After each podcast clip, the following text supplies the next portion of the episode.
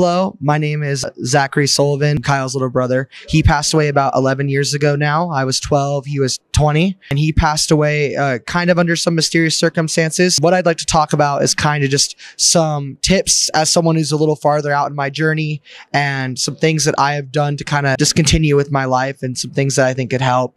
Um, one thing is um, very early on in your grief, you're going to be probably in a haze. I'm not going to speak for everyone, but it's definitely a thing that can happen. Other than that very first night I found out what that whole first two years were like. I mean, I was young, so I was 12, going into middle school, going into high school. So I kind of had that on top of it.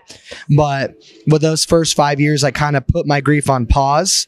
And I know many other siblings who've lost their siblings can also relate that they kind of either take a role of helping their parents or helping other people in their life. And you kind of put yourself on pause. So have some grace when you do eventually come to a point where you can grieve and have that moment to yourself and just take it minute by minute you know second by second if you have to um, hour by hour day by day month by month because you know those goalposts will slow slowly grow. Like your first goalpost probably is i'm brushing my teeth i'm showering and i go to school. Or i'm brushing my teeth and i shower and i got out of bed. Just little things like that. And then you get farther on you're like okay well my goal is to you know maybe attend a therapy session or maybe do this or maybe do that. So just little things like that. And having grace for yourself to be able to take those moments when you need to grieve and need to be, you know, in your own place.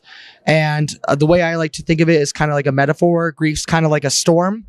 And as you go through the storm, there are times where it's peaceful and you're not, you know, having too much and there's no waves and uh, the waves are calm.